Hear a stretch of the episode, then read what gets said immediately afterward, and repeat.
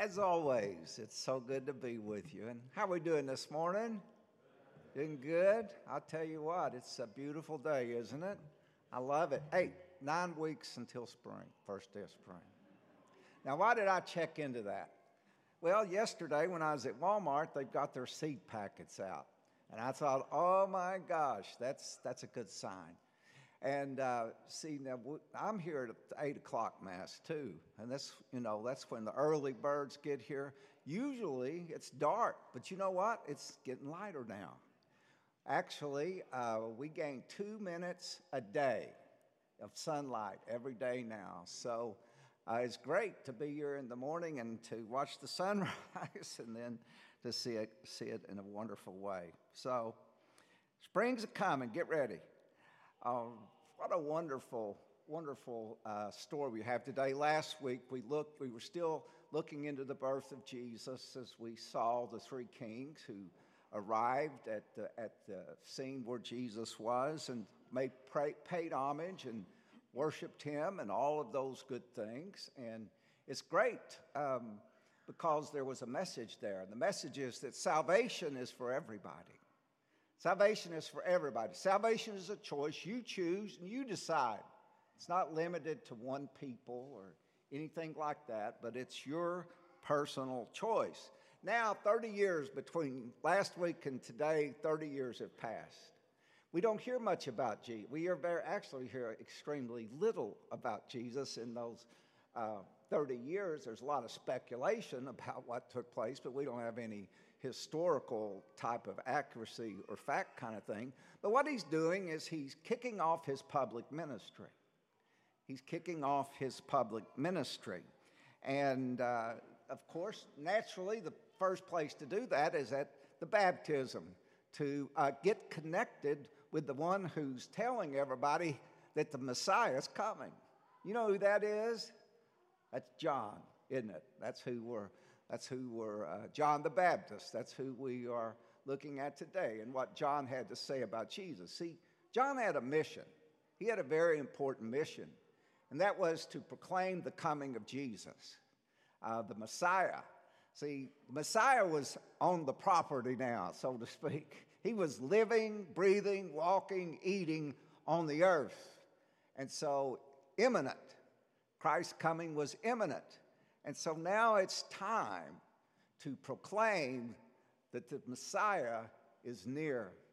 Now, something that really interests me about John and Jesus, you know, they knew each other. Uh, actually, they were cousins. If you look in the, in the gospel readings, what you find is that Mary visits Elizabeth. Both of them are pregnant. Who are they pregnant with? Jesus and John. Uh, they were cousins. Mary and Elizabeth were cousins. So uh, surely John had had many opportunities to talk with Jesus as he grew up and stuff like that. But they're, they're, they make a very interesting uh, type of situation because they are connected relationally. John was six months older than Jesus. We know that. Scriptures teach us that. But then we see today that Jesus existed before John. Now, how do you make sense out of that? How can you be six months younger and still be uh, older than that one? Well, it's because Jesus is the Son of God. That's how. And Jesus always existed. See, Jesus is older than dirt. You know, he really is. He's always been here. Jesus always has, always will be. He was with the Father. And that's what John the apostle affirmed in the beginning was the Word. The Word was God. The Word was with God. See, so in that sense, yeah, they, you know, Jesus was definitely older than John, much, much older. But uh, John, had, his message was prepare the way, prepare the way, because the coming is imminent. Prepare the way. And that's what he was doing. God sent him to do that. He was the great precursor. That's the way I like to think of him. He was the great precursor to the coming of Jesus. And not only was he preaching, preparation, but he was also baptizing in preparation. What? For the cleansing of sins. Preparation. Now, we do that as Catholics, don't we? Yeah, we do. Uh, there's a couple times a year where we're very, um, very focused on that. One is Advent, the second is Lent. Why? Because Jesus is coming, okay? Same deal, same deal. Prepare, prepare yourself. Jesus is coming in a very special and significant way. So that's something that's um, always been around. But uh, we'll, I want us to move beyond that today to what John affirms. John's going to give us two of the greatest truths in the world. You want to know truth? People always say, What's truth? Here are two of the greatest truths in the world. Live by them, and you'll find life that is just overflowing. That's, that's what you'll do. What is the first truth? Well, she, John sees Jesus coming from a distance. Now, the Holy Spirit had already told John that when the Messiah shows up on the scene, you're going to, you're going to know it because I'm going to tell you this is him. This is the one. There, there won't be any doubt about it. And that's exactly what happened. Here he sees Jesus coming. What does he say? Behold, the Lamb of God who takes away the sins of the world. Oh my God. The longing of thousands of years fulfilled in his statement. When do we pray that prayer? When do we say that? We say it at every Mass, don't we? I want you to think about that today. Behold the Lamb of God who takes away the sins of the world. There he is. Okay? The real presence of Jesus. And uh, John, John knew it. See, Jesus is God's instrument of reconciliation for us. Our relationship, you go all the way back to the beginning of time, our relationship has been fractured. It's been ruptured, you might, you might call it, in a sense like that. And what God is doing is He's reconciling us to Himself. Why? Because He loves you. you know, it's that simple. God loves you. He just loves you. He loves you so much. And He wants to reconcile Himself, He wants to restore things. And that's why when you look in the garden, you find this peace and harmony that exists between God and, and Adam and Eve. And then when you go to heaven, what do you find? You find this peace and harmony that exists between all his people. It's just the in between time that's hard, isn't it? Well, what's going on? God's reconciling us, He's restoring us because His plan has, always will be, harmony and unity with His creation. And so he has to make the way for that. And if you go back and you look into the Old Testament, the sacrificial system, there was a way that that was done, but it was what's called temporary way. God says, I'm going to make the way. I'm going to make a permanent way where you don't have to come back every so often and offer this sacrifice of a, of a pigeon or a, a, you know, a dove or a sheep or a cow. You don't have to do that. I'm going to give you the perfect sacrifice once and for all. Who is that? Jesus Christ. That's exactly right. Behold the Lamb of God. See, Jesus is God's Lamb reconciling the world. That's Jesus. That's the Lamb of God. And what's mind boggling about it is that's God. Jesus is God in the flesh. God hanging on a cross for your sins and mine in order to restore and to renew us to Him. That's mind boggling. And now we have been reconciled to God through Him when we choose intentionally to follow Christ and to live for Him, our sins are forgiven and we are restored and renewed in our ability to walk with Him. That's powerful, isn't it? That's one of the greatest statements of that's the great one of the greatest truths of everything. But then he says something else. He says, I will baptize you with water, He's going to baptize you with spirit. Now, if you, if you go into this, this is a very significant event. It's listed in all four of the Gospels. You'll find in one it says, and he will, he will baptize you with spirit and fire. Okay? Now, we don't hear the word fire in this one today, but it's in some of the, some of the other accounts. The Spirit. Spirit is so significant. Spirit, the Holy Spirit, is so important in our lives. And now it becomes even more important. Why? Because you've been restored to God. And now that you're restored to God, the Spirit can come in. Think about that. The Holy Spirit can come within you now because you have been restored to God. That's powerful. See, that's God living on the inside kind of thing. And I love the illustration of spirit. Spirit is a Greek word that means pneuma. You ever heard of that? Now, if you're an engineer, you know what that is. Pneumatics. You ever heard of pneumatics? Yeah, I see. Okay, that's air. It's air. It's, it's, it's the same Greek word. It's talking about air, is what it is. And the, the Spirit, like God, God's Spirit, Holy Spirit kind of thing. And what God does, He breathes that Spirit into us. Now, I love this. Go back to the creation story. God creates man.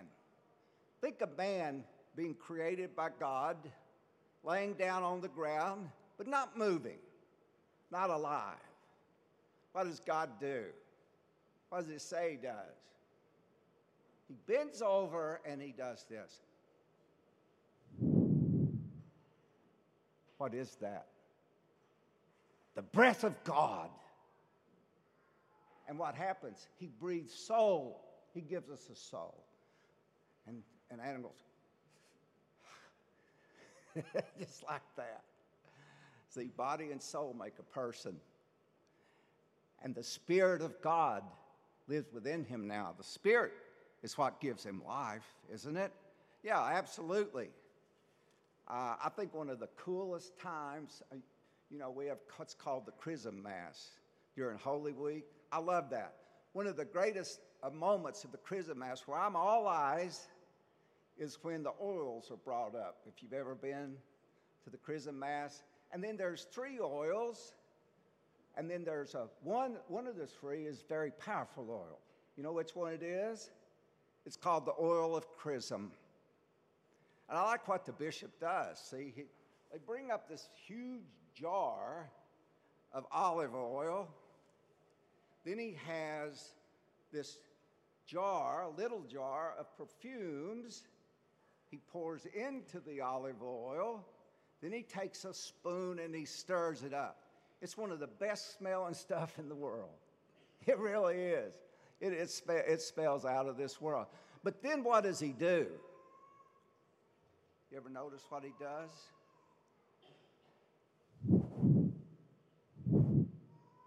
Breathes on it. Well, what's he doing? It's the Spirit. It's the Holy Spirit coming down, feeling that chrism, because it's that chrism that'll be used in baptism, ordinations, confirmation. It's the Holy Spirit. You see that? And then the next example of it, and I think one of the most powerful examples of it, if we think of what happens today, after only after Jesus did the work on the cross does this happen. Doesn't happen before then. It has to happen afterwards because we're not restored until then. But once we are restored, what does Jesus do? Well, it says he goes into the house where they're crouched. They're scared half to death because people want to kill them. They wanted to kill Jesus, they wanted to kill his disciples. That's the way he did it. And they're in there, and Jesus appears to. What does he do?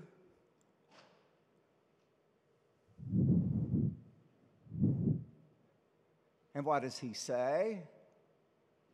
Receive the Holy Spirit. He breathes on them. Woo! I love that. Uh, receive the Holy Spirit. He breathes on them. See, the, the Spirit of God can come in you now because you've been restored and renewed to God. That's why salvation in a person, Jesus, is so important. It's not in a good work. He breathes on them and they had come alive. Now, you know, the thing that really uh, I think about when I think about that, we are empowered. You're empowered, you know. And then what about that word fire? What does fire mean? Well, as I thought about that, I thought about a guy named Blaise Pascal. You ever heard of him? He lived around 1650. He was a, a mathematician, a scientist, an apologist. He writes, uh, you know, he loved God. There's no doubt about it. And uh, when he died, you know, they take your effects kind of thing. And they were going through his jacket. And they noticed, well, something's been sewn in his jacket and they open up the patch, and there's a prayer in there. It's a story about what happened to him one night, uh, November 23rd, 1654, uh, between 10:30 and 12:30 at night. It was a life-changing experience, so much that he sewed it in there. He always carried it over his heart, wasn't it?